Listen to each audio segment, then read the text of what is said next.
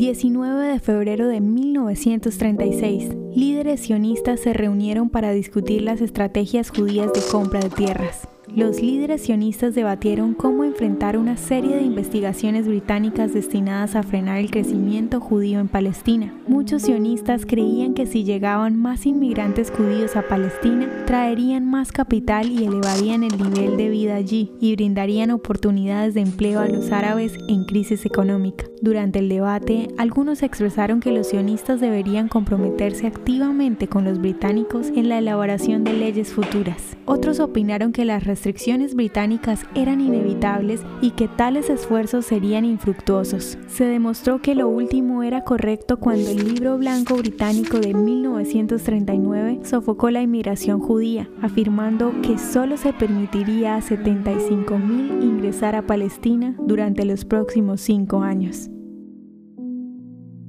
¿Te gustaría recibir estos audios en tu WhatsApp? Compartimos nuevos episodios todos los días. Suscríbete sin costo alguno ingresando a www.hoyenlahistoriadeisrael.com. Hacerlo es muy fácil.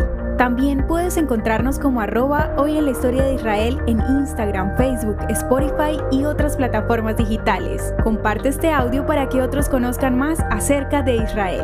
Este proyecto es realizado por Philos Project. El contenido original de hoy en la historia de Israel fue provisto por el Centro para la Educación sobre Israel.